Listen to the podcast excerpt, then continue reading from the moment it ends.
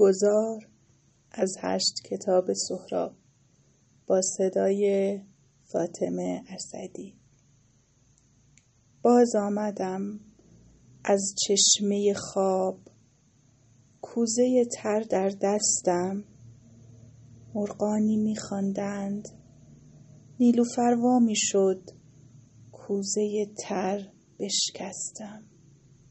در بستم. و در ایوان تماشای تو بنشستم.